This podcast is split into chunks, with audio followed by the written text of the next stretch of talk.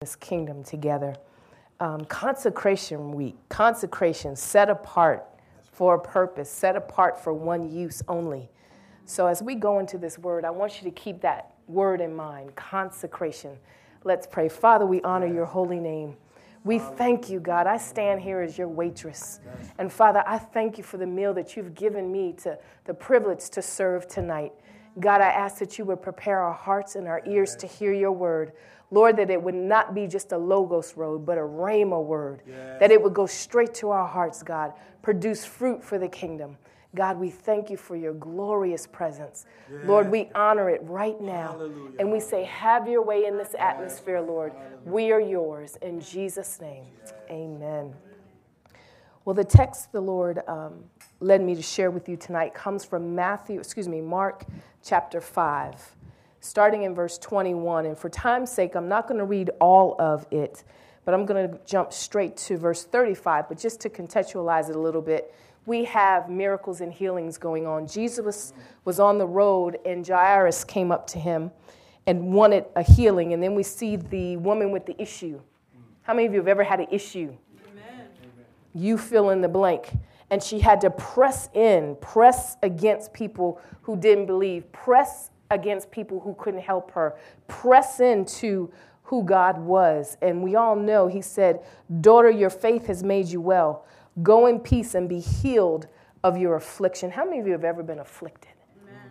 Sometimes there's, there's kinds of affliction that you can't even articulate it. It goes straight to the marrow of the bone, and it's hard to articulate the affliction. And you have to press through so much to get to Jesus. But what I love about this passage is Jesus said, Who touched me? Mm. Now the disciples looked at him and said, oh, Jesus, there's many pressing against you. Mm. Press and touch are two different things. They said, Jesus, there are many pressing against you. He said, But yes, somebody touched me. That's what we want to do here tonight consecration, that we would touch the Father's heart, that we wouldn't just press in to get something, but we would touch the very essence of who He is. That's our daddy's heart. Not to just come and say, Daddy heal, Daddy fix, Daddy move. But Lord, I need to touch the very essence of who you are. That's our Father's desire, that we would come to know his heart. But the text that the Lord has for me um, to share with you tonight starts actually in verse 35. It says, While he was still speaking, they came from the house of the synagogue official saying, Your daughter has died. Why trouble the teacher anymore? But Jesus, overhearing what was being spoken, said to the synagogue official, Do not be afraid any longer, only believe. One of the texts says, In troubled times, only believe. Look at your neighbor and say, Do not be afraid. Do not be afraid. Any longer. Any longer. Only believe. And he allowed no one to follow him except Peter, James, and John, the brother of James. And they came to the house of the synagogue official. And he beheld a commotion and people loudly weeping and wailing. And enter in, he said to them, Why make a commotion and weep? This child is not dead, but is asleep. And they began laughing at him. But putting them all out, he took along the child's father and mother and his companions and entered the room where the child was. And taking the child by the hand, he said to her, Talitha cumi, little girl, I say to you, arise.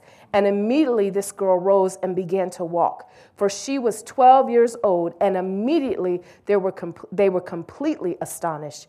And he gave them strict orders that no one should know about this.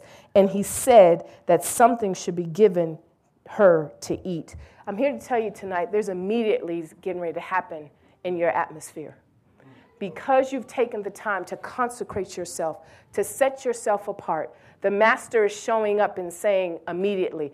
It's amazing how long you might wait, but then all of a sudden, suddenly oh, happens, immediately happens. Why? Because the master has stepped into the atmosphere. So we want to talk about in troubled times, only believe. Do not be afraid any longer, but only believe. When I see that word only, that tells me there's another choice.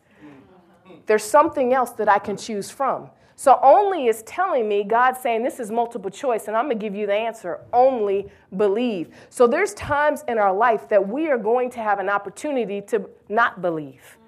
Not believe because the situation is screaming at us. I want to look at this word afraid. This word afraid in the Greek is phobia. It comes from the word where we get phobias. It means to cause to run away, to terrify, to frighten, to paralyze in fear. Say that again afraid, caused to run away, terrified, frightened, paralyzed to fear. Does that sound familiar to you? Look in the world today, and that's exactly what we see. The world is afraid. So he said to them, Do not be afraid any longer, which means there's been a season in your life that that's exactly how you've operated. You've wanted to run, you are terrified, you are paralyzed in fear. But he said, only believe. Now, what's this only believe he's talking about? There's two types of belief we see in the Bible. One is in James 2:19. It says, "And the devils believed and trembled." That believe right there, the, the root word is pistevo, intellectual knowledge. So what it's saying there is the demons did believe in Jesus, but it was all here which calls no action, no obedience, intellectual knowledge. Our world has a lot of knowledge. Information age. We have in- information flying at us from every direction. We're knowledgeable, but no more further than when we were. But we have all of this knowledge. But here we see in, in um, Genesis 15, it says, And Abraham believed, and it was counted unto him as righteousness. Wait a minute, time out. What's the difference? The devils believed and they trembled. But Abraham believed, and it was counted unto him as righteousness. Well, that belief right there in the Hebrew is amon, A M O N, which means a transitional verb, which means he heard it and he followed. Obedience. So the difference in belief right here is your obedience. Can you move on the word of God and believe who he is? Now, the dilemma is that the believe and the afraid are in opposite corners. It is your condition facing your position. And your condition is telling you that positionally you have lost. And so we battle with this back and forth of who we believe Jesus is, who we believe what he can do, versus what our condition is screaming at us because we're living that condition every day. Bad marriages, children that act like they don't know the Lord, finances screaming at us, people at the job on us. All of these conditions are screaming at us and telling us not to believe. But Jesus said, in troubled times, do not be afraid any longer, just believe. So here we have Jesus only taking three of his disciples, the same disciples he took on the Mount of Transfiguration. Look at your neighbor and say, You can't take everybody. A lot of people confess to believe, but you have to find the people who are believing in the heart. Because, see, people believing in your heart, you don't have to keep looking back to see if they're with you you could just keep walking and know they're right there. So you're going to have to leave some leaders now. These were leaders, these were the disciples that were with Jesus, but he only took three with him. Why? These were the ones that believed with the heart, that could receive what he was doing. So there's a lot of times that you're going to have to discern who can go with you and who you have to say, You stay right here, we'll be back. So in it, the wisdom of God is that he took those who what believed in the heart. I want to jump down to verse 39. It says, And entering, he said to them, Why make this commotion and weep? This child is not dead, but asleep. they laughed at him. Said, Now I know this man's supposed to be Jesus, but anybody, Stevie Wonder can see he's dead. She's dead. Well, I want you to take you all the way back to Genesis 17. Remember when God told Abraham, You're going to have a son? And what did Abraham do? He laughed. And then when Sarah heard it, what did she do? She laughed. You know why they laughed? Because they only knew God as Elohim, the rule maker, the lawgiver. But it says when in Genesis 17, when Jesus introduced the matter, God, God introduced himself. Let's go there a minute. Genesis 17, verse 1. It says, Now when Abram was 99 years old, the Lord appeared to Abram and said to him, I am God Almighty. This was the first time in the text where now God is introducing himself as El Shaddai, the Lord God Almighty, and not Elohim, the lawgiver. So, what he was saying to Abraham is, I'm getting ready to do something that you're not used to my nature doing. So, I'm going to introduce you. So, why do I have to walk up and say, uh, Gary, my name is Danelle? I've known Gary since 1991. Why is God appearing to Abraham and telling him who he is? He's walked with God. He knows who God is, but all of a sudden he's introducing himself now as the Lord Almighty, That's translated El Shaddai. So, what he was trying to tell Abraham is Abraham, you knew me as Elohim, but now I'm getting ready to introduce myself as El Shaddai. El Shaddai transcends natural law. So, that's why Abraham was saying, wait a minute, can I have, like, I'm past childbearing age, God. And, and um, Sarah, she's 99. In other words, he was saying natural law goes against, our condition goes against positionally what you're saying. Isn't that where we stand most of the time? God, what you're saying to me positionally doesn't make sense because our condition is far from that. I know you said my marriage is going to be fixed, God, but my husband just left and just filed for divorce. Mm. My condition is telling me something that my position, what you're telling me, Lord, it's a tilt. So here we have Abraham, God introducing himself as El Shaddai. So let's go on back over here now to Mark chapter 5. Because who was talking to them right there was not Elohim, it was El Shaddai. Wow. And because they did not know him, they laughed. Now, this man lost it. He thinks this child is sleeping. Somebody clue him in that she's dead. But what did he do? He didn't even answer him. He what? Put him out. Some people you just don't even need to answer. My grandmama said, Don't answer a fool. You know, old school, they'll tell you, Don't answer a fool. Well, that's biblical. I didn't know that was biblical. I just thought that was something grandma said. But she had something going on. You don't answer a fool. So what did he do? He put him out. Most of us are trying to keep in unbelief. You got to get rid of unbelief if you're expecting a miracle because I'm huge in atmosphere. God has just made me sensitive to atmospheres. And sometimes I'll walk into an atmosphere, even in church, and I have to shut down what the enemy's doing because all of us have that ability if we're saved. In Luke 10 said, we have all authority over the enemy. So you can't dilute the atmosphere because God works in purity. He works in consecration. He works in things that are set apart. So, as ministers of the gospel, which we all are, because God has given us the ministry of reconciliation, when we step into an atmosphere, what we've done is we've brought the very presence of God in the atmosphere with us. Remember when they put the Ark of the Covenant in the same room as Dagon? And they came in and he was what? Toppled over.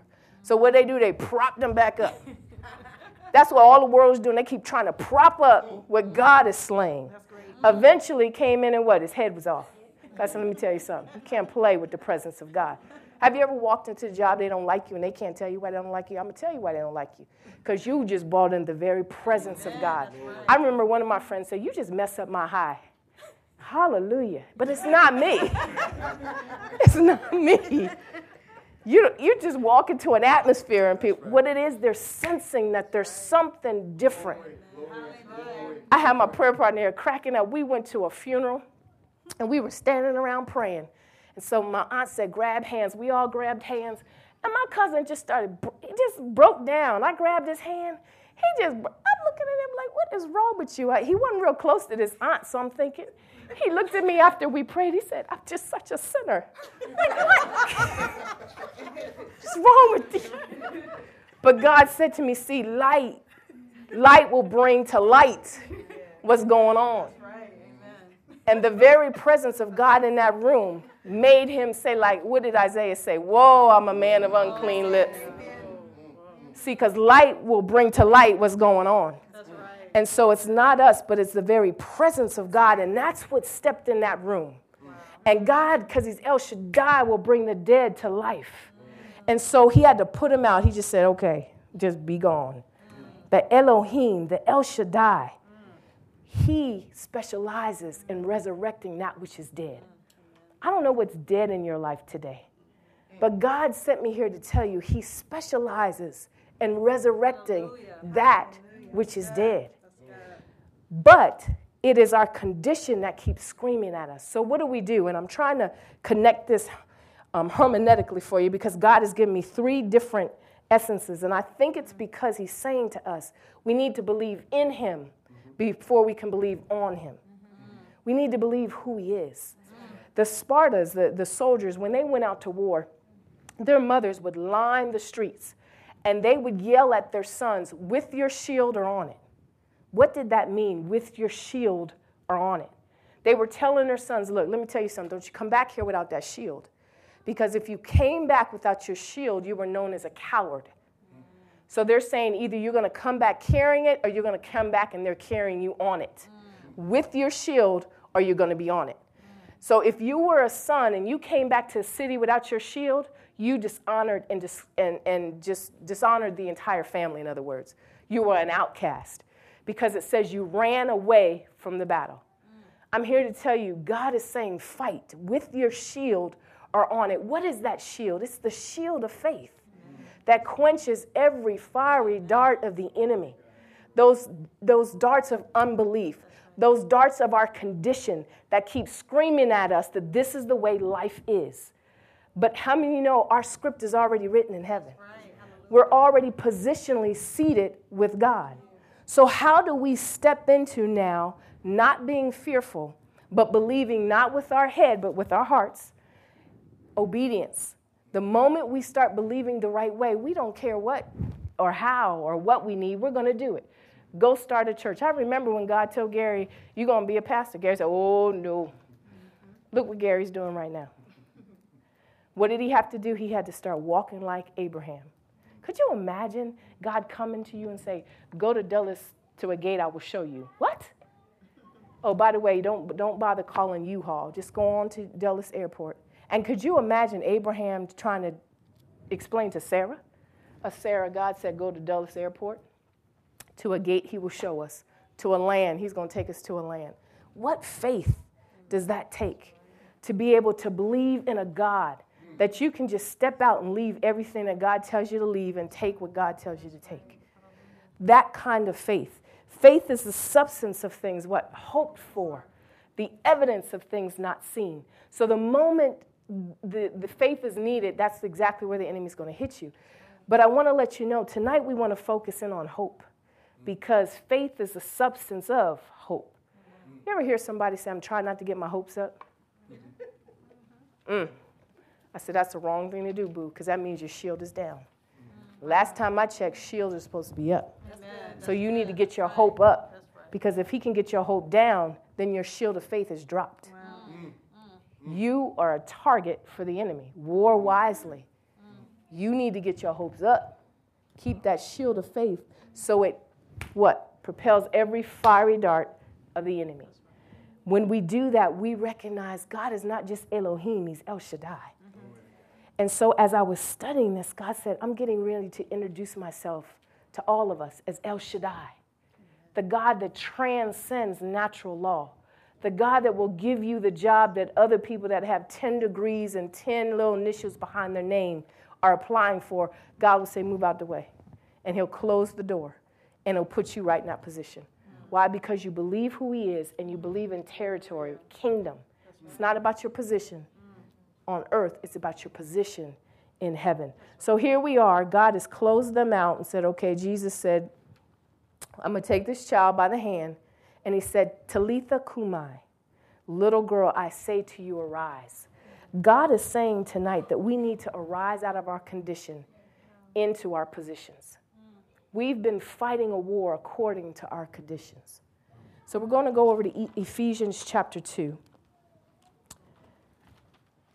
verses 4. I think I'm going to read up until 7. Ephesians chapter 2. Now I'm going to show you how to arise up out of your condition and fight from a seated position. Old school used to say, rest your feet we knew that meant sit down. so God is saying tonight, rest your feet. But God, being rich in mercy because of his great love with which he loved us, even when we were dead in our transgressions, made us alive together with Christ. By grace you have been saved, and raised us up with him, and seated us with him in the heavenly places in Christ Jesus, in order that in the ages to come he might show the surpassing riches of his grace and kindness toward us that are in Christ Jesus. I said, These kids are always talking about bling bling. You know, verse 7 is some serious bling. God says, surpassing riches of his grace and kindness. Mm-hmm. That's the ultimate bling right there. So, what is it saying here? I used to, I grew up in a town, Pottsville, Pennsylvania. It's at the base of the Poconos. And right outside our town, about 30 minutes, 20, 30 minutes, was Muhammad Ali's training camp. And so here we are, small town, have the, the champ of the world, the boxing ring, right in our backyard. So they would open up on Saturdays, different hours, where you could actually go see him spar and practice. So my father would take us up there for the Saturday, and we'd watch him in the ring, and he's boxing, and there's a coach in the, in the corner screaming instructions at him. What was so deep to me is Muhammad Ali never stopped to look at his coach to see what he was saying. He was boxing, and as he was boxing, he heard the instruction of the coach, and what he would do is curtail what he was doing in the ring according to what his coach was telling him to do. Now, how many of you have ever been in a street fight? y'all y'all haven't been saved all your little life now. I'm gonna ask God again. How many of you have ever been in a street fight? Okay. Now, when you compare street fighting with ring fighting, it looks totally different. See, street fighting, you're just trying to survive. So you're kicking, you're scratching, you're biting, you're doing whatever you need to do to survive. But when you step into the ring, there's a whole nother ball game. Because see, there's rules, there's regulations, there's a certain way to fight. Well, I'm here to tell you, God is taking you out of your street fight and He's putting you in the ring. And He's the coach in the corner, and He's starting to holler out what you're supposed to do. So, what do we do? We go from this down here, our condition, whatever it is marriage, finances, health, and we're down here kicking and just biting and doing whatever we can do to survive. God says, Come here and rest your feet. So, not only does He take us to another position, He says, Now sit down and fight. Have you ever fought from a seated position? Have you? I haven't either. But that's exactly what Christ is saying but he's telling you to sit down. And when you finally sit down and stop kicking and biting and screaming, when you sit down, that's when Christ stands up. Amen. He steps into your position or your condition and says, Oh, no, no, no, she ain't dead, she's asleep. That's good. That's good. But he's not going to do that until we allow belief to enter with us. Wow. He wants us to be the James, the Peter, and the John that goes with him, mm. that we believe with him. Because if not, we're shut out of the covenant promises. Because, see, you can only get that by faith. Faith is the birth canal. So if you want something from the kingdom, could you imagine me going to Shoppers Food Warehouse, having a whole grocery, and she tells me how much it is, and I plop my stilettos on the on the counter to pay for my groceries? Do you think I'm walking out of there with groceries? I don't think so. And I had some bad stilettos, y'all. But let me tell you something. We do that to the kingdom of, of God. We want a divine exchange, and we walk up with doubt. We walk up with fear. We walk up being afraid, and we want a divine exchange. Well, God said the currency of the kingdom is faith. So if we want a divine exchange with God, we have to come in faith. Because God said that's the only thing that doesn't please him is no faith. So we get to come in faith. Why? Believing who he is. And when we believe in who He is, Elohim, El Shaddai, then we can step into the position because He says, I've seated you. Seated you where? In heavenly places. So I don't have to be down here in my condition. When God showed me the revelation of this naturally, I was like, now, Lord, you mean all this time? It could have been that simple. Yes. Because faith come by hearing hearing by the word of God. So we're down here in this condition, fighting and kicking and screaming. And God says, No, no, no, rest your feet. Come up here because I've positioned you, I've seated you with me. And when you allow me to do, when you sit, I stand up. I will go, I will fight. And so that's where we see the El Shaddai because then he comes down in, in our natural circumstance and he says, It's not dead, it's asleep. Your visions are not dead, they were just asleep. Your visions, dreams, things that God has called you to do, the enemy's telling you they're dead. You're too old. You don't have money. You, oh, you know the lines the enemy feeds us. But God said, no, no, no, no. They're not dead. They're asleep. So, in the midst of this, what does that mean? This is the practical walk away that I want us to go away with. We have to understand God's completed work and the seated work. So we have to receive the completed work. What does that mean? Everything he did on the cross, we need to decide that it was more than enough. Sometimes we act like in our situations that God, that was good for Gary, Pastor Gary, and that was good for First Lady. But I'm telling you, my situation, Lord, it, the cross just wasn't enough. Right? Doesn't that sound silly? But that's what we say in our actions. Mm. God, that was good for everybody else. But what I'm going through, Lord, that cross is not going to cover. So we have to come to not a head belief, a heart belief that that completed work of the cross was more than enough. Because when we believe that, we will go and do against all odds, against the conditions, against who's telling us what we can't do. Do you know how many men have looked in my face and told me, there'll never be a woman pastor? So, okay. And I used to fight with that condition. And God said to me, one day, He said, Tell me something. Who was at the tomb when I rose again? I said, Mary. He said, What did I tell Mary? I said, You told Mary to go tell the disciples that you're." He said, Let me tell you something. I wasn't confused in who she was, and I wasn't confused in who I was sending her to tell. And when he said that to me, I stepped up in my position and I sat down. So then, the same people that told me, oh, there will never be a woman pastor, you know what they have to do every Sunday? Now we'll have offering by Pastor Donnell.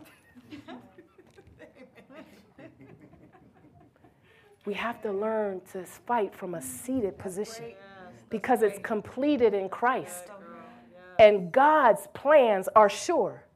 No man is going to be able to come up and say, Oh, Jesus, you made a mistake. You put the nail there, and that's not supposed to be there. God's established word is firm. No man can come against that established word, the completed work of the cross. And when we receive the completed work of the cross, then we can rest in the seated position of where Christ wants us to be. Consecration, set apart, separate. What does that mean? One, we got to believe. Believe in Him. Who is He? All the names of God El Shaddai, Jehovah Nisi, Jehovah Jireh. All of the situations in our life serve as God stepping up into your life and saying, Gary, I'm now Jehovah Rapha, your healer. Mm-hmm. Gary already knows God. But when you get acquainted, some of you know my, my 12 uh, year old son Isaiah punctured his, his um, lens and his um, cornea. So took him to the hospital or doctors. What I thought was going to be an hour appointment turned into us being sent to Children's Hospital.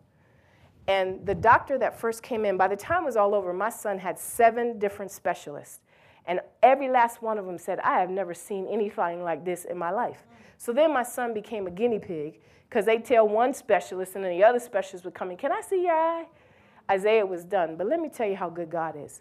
The first specialist was the only specialist that introduced himself with his first name. Everybody else, I'm Dr. Smith, I'm Dr. Jones. This doctor walks in, specialist, after my regular doctor, and the doctor says to me, We have to turn this over to a specialist. We can't help him. So the specialist comes to us and he says, Hi, I'm Dr. Lazarus. I looked at my husband and I made a declaration of faith. I said, His eye is going to live again. Because the doctor was telling us his eye is dead. We don't know if we could restore his sight. He's just going to either have to have a glass eye or he's going to be out of this eye. But see, I was in a seated position because I went to praying. And God said, I got this. So when he said, Dr. Lazarus, I felt Jesus stand up and say, I got this. Don't worry about it. So, so I looked at my husband. I said, Oh, oh Jesus, his eye is going to live again. Because, see, they had a statement of faith. What the Jairus said, if you would just go. The woman said, if I could just touch. They knew who he was. So when he, God introduces himself, it does something to us on the inside that says, oh, it's all right. Because I don't have to fight according to this condition. Seven doctors were telling us, I don't think he's going to see again. So God gave me Second Chronicles 2020. 20. Trust in the Lord, you will be established. Trust in his prophets, you will succeed. Amen. What I didn't know is I was standing on this way. Every time they say a negative um, di- you know, diagnosis or tell me something, I would say, Trust in the Lord, and you will be established. Trust in the prophets, and you will succeed. I had to fight like this for three months. Wow. Do you know that boy? And I said, God, you have a sense of humor. The specialist came in after they checked him. He had surgery, he had to replace his lens. He has an artificial lens. Um, and they said, now we don't know if he's going to see now. So it looks like his eye is functional, but he has no sight. And I kept looking at him, Zaya, can you see? He was like, not yet. And I said, keep that yet, because you won't see.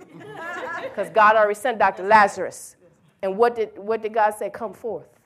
So I knew he was speaking Isaiah's sight, saying, Come forth. So then they gave us the prognosis where he might see a little bit or next to none. And I said, No, no, trust in the Lord and you will be established. Every time I say it, see, it took me out of my condition and put me right up here in my position. So the last test they took, they looked at me and they looked at Isaiah. Then they called another specialist and they tested him. And the specialist looked at us. He said, Y'all are stinking lucky. I was like, What is she talking about? And he said, This boy is seeing 2020. Mm. I said, What'd you say? He said, This boy is seeing 2020. Second Chronicles 2020. That's what I had been standing on for three months. So when he said 2020, I didn't go to a natural eyesight. I went to the spiritual eyesight. My daddy had me standing on Second Chronicles 2020. He was trying to tell me, daughter, he's going to be restored. Now his sight is so much better. He see because he wasn't seeing 2020 before it all started. I said, isn't that like our God? He will restore and redeem. And I'm thinking, so now we call him Superman. I said, boy, you know what? but what happened? I stopped fighting in my condition. You don't have to war with your spouse. You don't have to war with your children. My children say stuff. Sometimes they act like they don't even know Jesus. I don't argue with them. I got to walk on the floor, and they know when I start speaking tongues, they're in trouble. And I just go walk on the floor. What I'm doing, I'm stepping up out of my condition. And I'm calling forth what God said. He said, I would be saved and my whole household would be oh, saved. That's what my daddy said. He said, if I train up a child in the way that they should go, when they're old, they will not depart. So when I'm prophesying and speaking in tongues, I'm declaring the spirit of disobedience and rebellion has to bow to the very presence of God. And all of a sudden, they started acting fine. I said, See, I stopped warring according to my condition. And I stepped up in my position. See, marriage, you see how marriage is being attacked today. Why? Because it's supposed to be the very image of Christ in the church. So the enemy is trying to take that image and stomp on it. So I don't fight just so my husband and I can get along. I'm fighting for kingdom principles because the Father said to me, when you look at my marriage, you're supposed to see what Christ in the church looks like. So I have a responsibility. And it's not just to get along with my spouse. So when the enemy comes up and tries to attack my marriage, I take it personally because he's coming up against the kingdom of God. What did David said? Who is this uncircumcised Philistine? Coming up against the armies of God, he has lost his last bit of mind. That's my paraphrase. But that's how we have to look at it. David didn't say, Who's coming up against our camp? Who's bothering us? He said, Who is this uncircumcised Philistine? If he was a brother, I could just see his head going. He's lost his mind. We have to take it personal against the kingdom. It's an assault to the kingdom of God. And the Bible says the kingdom of heaven, what? Suffereth violence. But what happened? The violent take it by force. That violent is, that word there means vigilant, on fire, energized. So if you could just let your marriage just dwindle, I got a problem with that. Because that speaks to me about where your heart is in the kingdom because God has given us a responsibility. And he said, No, no, no, no, you go back and take that back. What did David say? He got back and his camp was gone, children gone, everybody. He said he inquired of the Lord. What did the Lord tell him? Go get your stuff. What you want? for? Go get your stuff. We have to be energized, vigilant, not about our own stuff, but about the kingdom of God. That's what consecration is all about. The kingdom of God, that we are set apart, separate, for the use of God. So when we believe in him, then he begins to introduce himself in different ways. Jehovah Nisi, Jehovah Rapha, Jehovah Shalom. Every area you're going in, every season, he's introducing himself. And so we need to take our eyes off of the situation and put them on God. How are you showing yourself real to me now? Is it Jehovah Nisi? Is it Jehovah Shalom? God, how are you introducing yourself to me? And then last, we need to receive the completed work of the cross and rest in the seated work, which means you no longer get to fight. Because the moment you sit down, Jesus says, I got this. And he steps into your condition from the position that he's in. He has all authority. And that's why we can step up in faith and say, God, this has nothing to do with me. It has everything to do with the kingdom. And he said he would what? Fight on our behalf. And so we don't have to war and be afraid and shrink back and be in this paralyzed fear because Jesus is on the throne. Amen. He's always been on the throne and will always be on the throne. Yeah, right. And he says, I'm enthroned in the praises of my people. So I dare you to start praising. I don't care what the situation is, just start praising. I walk through my house and I'll yell, Hallelujah. And my son said, Why do you do that? I said, Because it confuses the enemy. So I heard him downstairs one saying, Hallelujah. And I didn't know what, I knew we were screaming, but I couldn't hear what he said. So I'm running down the steps thinking he heard him. So I said, Boy, what you doing? He said, I'm down here confusing the enemy. I said, Amen. I went back upstairs. I said, You confuse the enemy, baby. Some of y'all laughing, but y'all need to start screaming hallelujah. Because, see, the enemy's all sober minded sitting in your living room. You know the house you pay the mortgage for? And he's running the house. But you need to just stand in the middle of your living room and scream hallelujah. Take that checkbook you know that checkbook that you have? And instead of having more money at the end of the month, you got more money or more month at the end of your money? You raise that checkbook and say, Hallelujah! He is Jehovah Jireh. He can show himself strong as my provider. When you're sick in your body, hallelujah! I'm getting ready to step in and know him as Jehovah Rapha.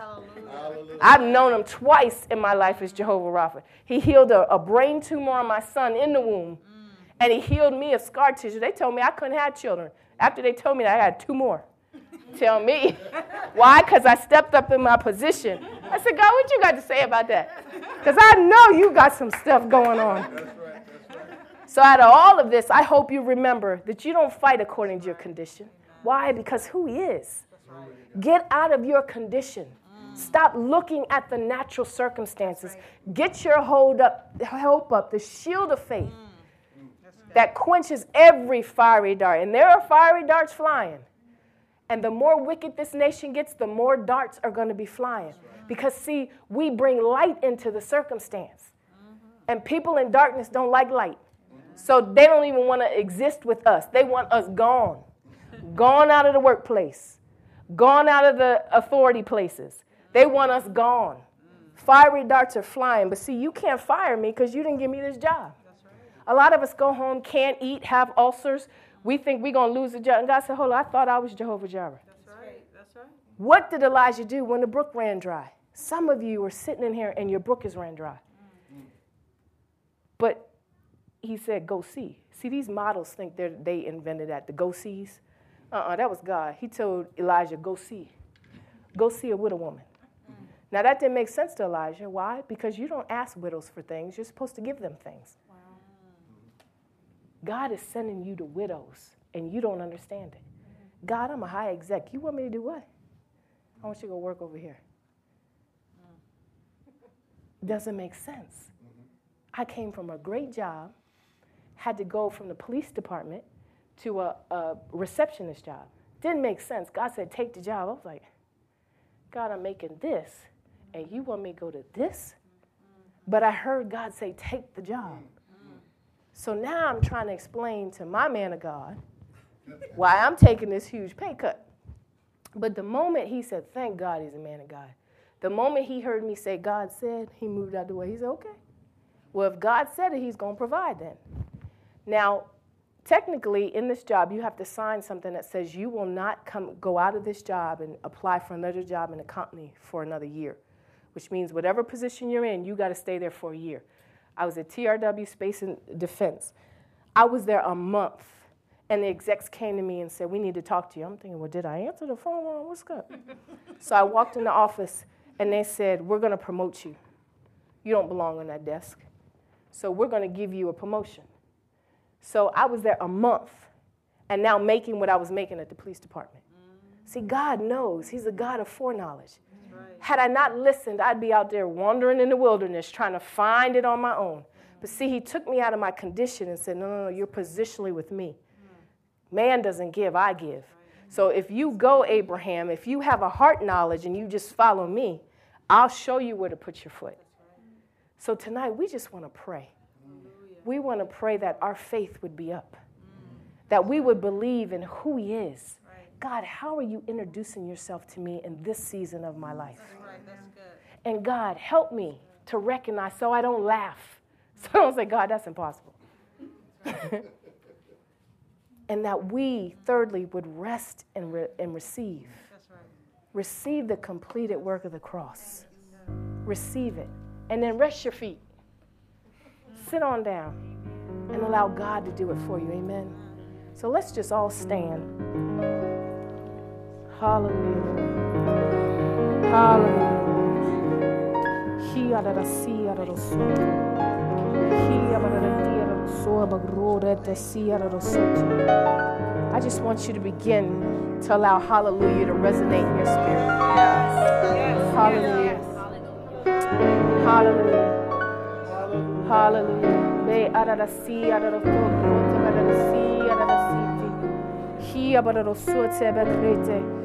Pastor Gary has given me clearance to share prophetically if the Lord leads.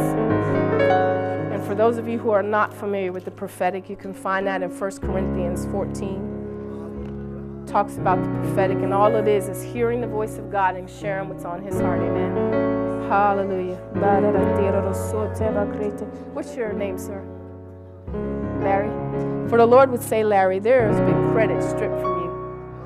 There have been ideas stripped from you, says the Lord. And you are a man of honor because you didn't take it in your own hands, but you released it. For the Lord would say, Credit is coming back to you, my son. And even as Mordecai was rewarded for an act he did a long time ago, for the king said, What was given to this man because of the great deed he did? And that's when the king found out that nothing had been given. For the Lord would say, This is the season of honor for you. And you have been everybody else's cheerleader. You have been the foundation for many things, says the Lord. But no, I am coming and moving you from the background to the forefront. You are used to serving. Matter of fact, your heart rejoices in serving, says the Lord. But no, I'm putting a word in your mouth, a powerful word. And you will be as Mordecai on that horse with that robe. For the Lord would say, Son, I was preparing you the whole time. For you are a leader in this nation and know that it is not by man's hand that I will bring you forth.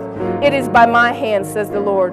For I am the king that asked Haman, What has been done for this man? Know that release is coming to you, my son. Even an abundance of finances, says the Lord. For you have sown in, you have built, you have grown, says the Lord. And now be ready to receive your harvest, says the Lord.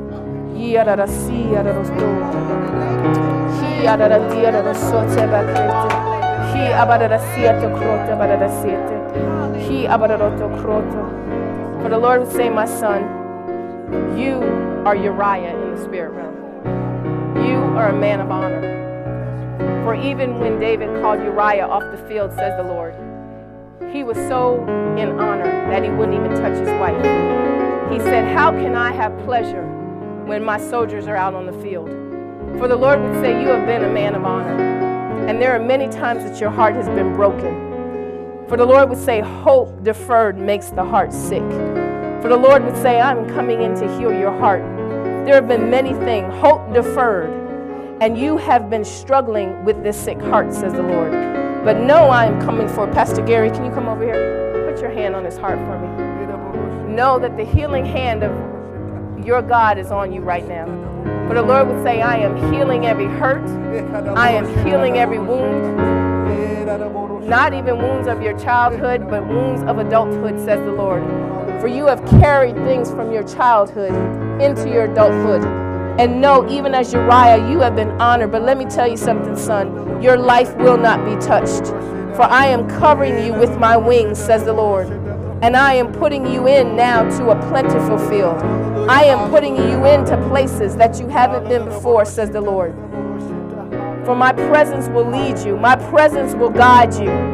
Know I am healing your heart even in this moment, your mind, your will, and your emotions. Many times you have struggled, says the Lord, for many of your memories are still connected to the emotion. But know I'm sending my anointing that annihilates the yoke. And from now on, the memory will be separated from the emotion. So when you remember now, says the Lord, it will not be a place of sacrifice, but it will be a place of memorial. You will lift your hands and worship me. For the pain that you know For the pain that you sense in different ministries, it is now gone by my power, says the Lord. For you are walking into a plentiful place. Know that my hand is on you. Know that my glory is resting on you and you will teach many men, says the Lord. There will be young men surrounding you, and you will be surprised at the number of men that want to follow you. For know I am sending you, even as I sent Cornelius. Know that you have a call on your life, says the Lord. And I am placing you in sure places. I am placing you in firm places, says the Lord. Rejoice and see what I will do, says the Lord. Hallelujah, Lord. He adaradia rosoto. He abarosote bakrete. He abarosote bakrete. Sir, what's your name? Adarasete. William. For the Lord would say, William, you are a true psalmist at heart. And I am going to begin to drop melodies from heaven for you, says the Lord. Do you have a notebook or journal you keep at your desk or anything? For the Lord would say, I'm sending fresh manna, says the Lord. And as I send this fresh manna, it will reveal greater where my heart is. For you are a man who has sought my heart. Yes, there have been many obstacles for you to know me, but no, no more will you stand and figure and try to figure it out on your own, says the Lord. For my strength is coming before you. There are even things in your generation, your I don't know whether it's your father, your grandfather, disappointments of what you thought was supposed to be, and it didn't come to pass, says the Lord. For no, I am coming to fulfill those lost hopes. No, I'm coming to wake up the dreams that I've placed in you. Dreams you thought were dead. Dreams you thought were just your idea, says the Lord. No, I am sending them forth. And all of the things that you have desired. I just sense promotion. I don't know. What do you do for a living? CPA. I just sense promotion. I don't know what that means. If it's a, a promotion in business, a promotion in where you are but there's promotion coming to you, says the Lord. For it is truly harvest time. Know that I am sending people around you, sending people to help you. They will be as coaches in the corner for you, says the Lord. And know that there will be many people that see what I do. For I truly prepare a, a table in the midst of your enemies. So don't sweat the enemies. Know that God loves you and you have such a heart that you're not even going to look and mock at your enemies, but you are going to stand in the heart of God and you are going to feast. Feast before the Lord, and you will worship and bring people into worship. You will be writing songs. It's going to be amazing the anointing that flows out of you as you see the purity, says the Lord.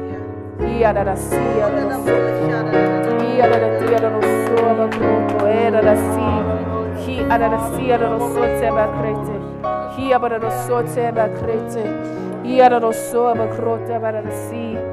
He ba krete. What's your name? Diva. The Lord say, You have not been forgotten.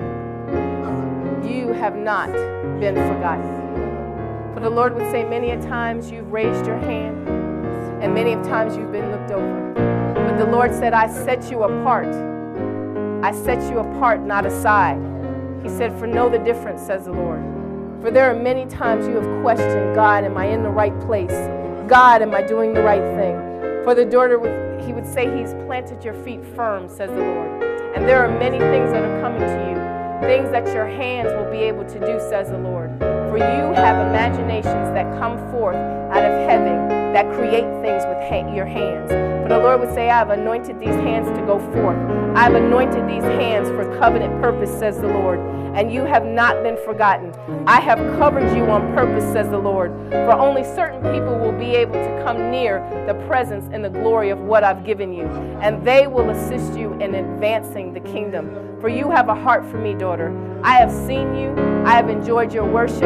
I have enjoyed how you sit before me and you just meditate for I enjoy your presence, daughter, and know that I am taking you to new levels of worship. You will sit before me, and what seems like five minutes will be five hours, says the Lord, because I am taking you out of realms into dimensions, and I am revealing certain parts of my heart to you, daughter. And as I reveal them, you will be able to bring that forth in the practical wisdom and show forth my glory to this world, says the Lord. Hallelujah. Hallelujah. Hallelujah. What's your name, sweetie? Miriam.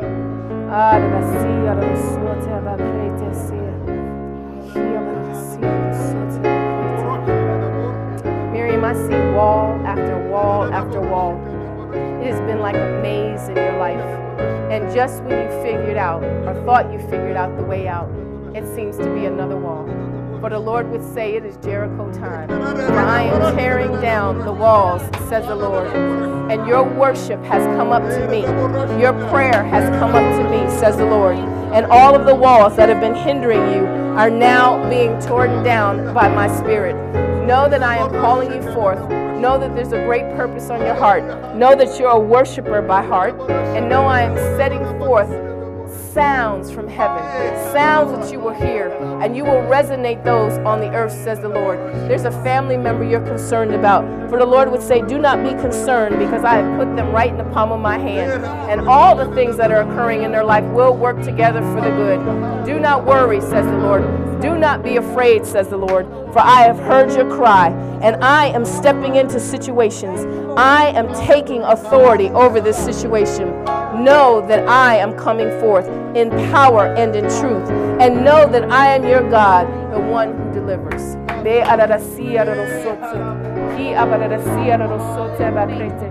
What's your name? Teresa.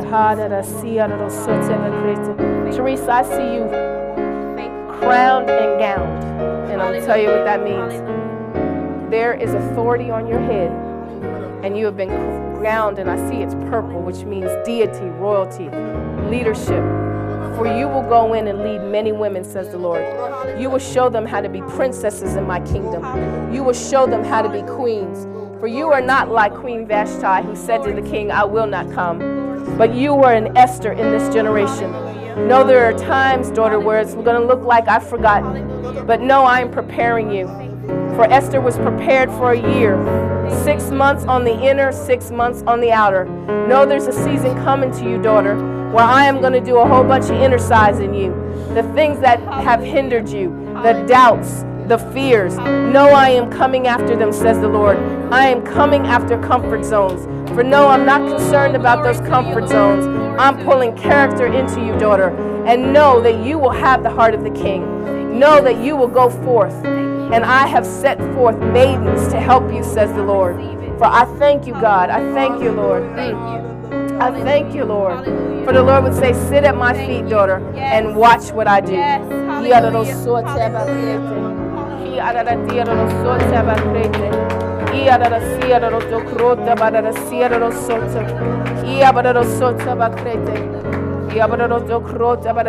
Can you lift your hands? What's your name? Yolanda. Can you put your hand on her heart? Yolanda, for the Lord would say, You know what it feels like to be harpooned in the heart. For there are many times that people have taken knives and stabbed you spiritually and left you for dead. But no, my delivering hand has come in this hour, and I am putting the balm of Gilead over every wound, says the Lord. For the words that were spoken over you have been bars, so to speak, like in a jail cell. But daughter, the door is open, and this day you are being set free. For I truly do set the captive free. You are free from the words spoken over you. You are free from the things done to you. And not know that I only remove sin, but I remove the reproach attached to sin. No longer will you walk in shame, says the Lord. There are many times it feels like you can't even lift your head. There are times that discouragement comes on you so bad, says the Lord, that there's times you don't even want to get out of bed. No, this is a new day, says the Lord. For I have given you a garment of praise for the spirit of heaviness. Know that I am restoring what the cankerworm took from you, says the Lord. And now, daughter, now this day, I say, walk free in what I have commanded you to do. Stand still and see the deliverance of the Lord. Hallelujah. Hallelujah, Lord.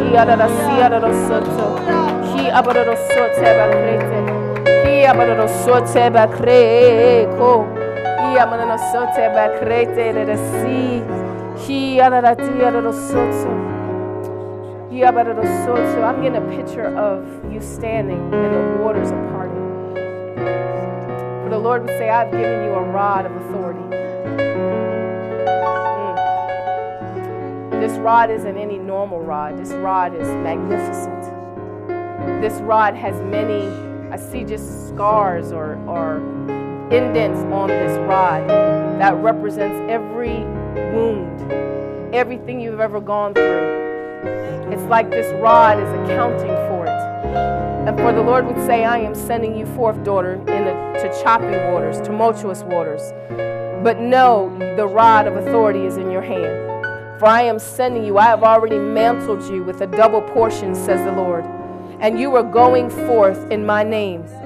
Tell them that I am has sent you. And as you place your rod out, know that not only am I redeeming and restoring, says the Lord, but I am putting dry ground where it used to be slippery. There have been places you've tried to place your feet, and it just seems like you couldn't get sure footing. But no, I am parting and I am drying, says the Lord. And not only will you get to the other side, I have commanded the spoils to be released to you, says the Lord. So I'm not just delivering you, I am delivering you with the high hand, says the Lord. For you have a heart for my nations. You have a heart to see my word go forth. I am giving you now the natural ability. You have had the spiritual ability, says the Lord. But now I am mantling you with the natural ability. No more will there be lack. No more will you sit down and try to figure out, God, how are we going to do this? For the moment you put your foot in the water, no, everything will part, my daughter. Everything, says the Lord. Know that I am giving it to you. No man can say no to what I've said yes to. So, because you have a heart for the nations, I am pouring out. And many will look at you and say, Surely was Solomon robed like this? Was Solomon clothed like this? And you will have a heart to see those who are dead come alive, those who are oppressed come alive. No, I'm even mantling your husband in this hour a new way, says the Lord. For he will go with you, he will have vision, he will have insight, he will have a heart for the nations. You will step your foot in the water, daughter, and watch and see. Watch and see. Stand still and see. Yes, God. Yes, God. What I'm getting ready to do. Yes, God. In Jesus' name. Hallelujah.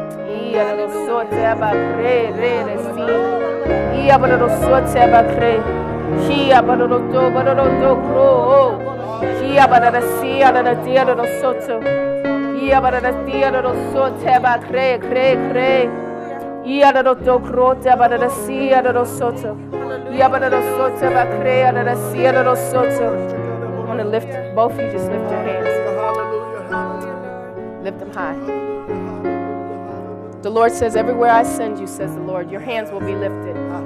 For your arms and your legs represent the very poles that covered the Ark of the Covenant. And know as you carry my presence into places that I will send you, says the Lord, it will be magnificent. It will be glorious. A new level of glory is coming on your ministry, says the Lord. For you have decided to put me first. You have sacrificed. You have cried.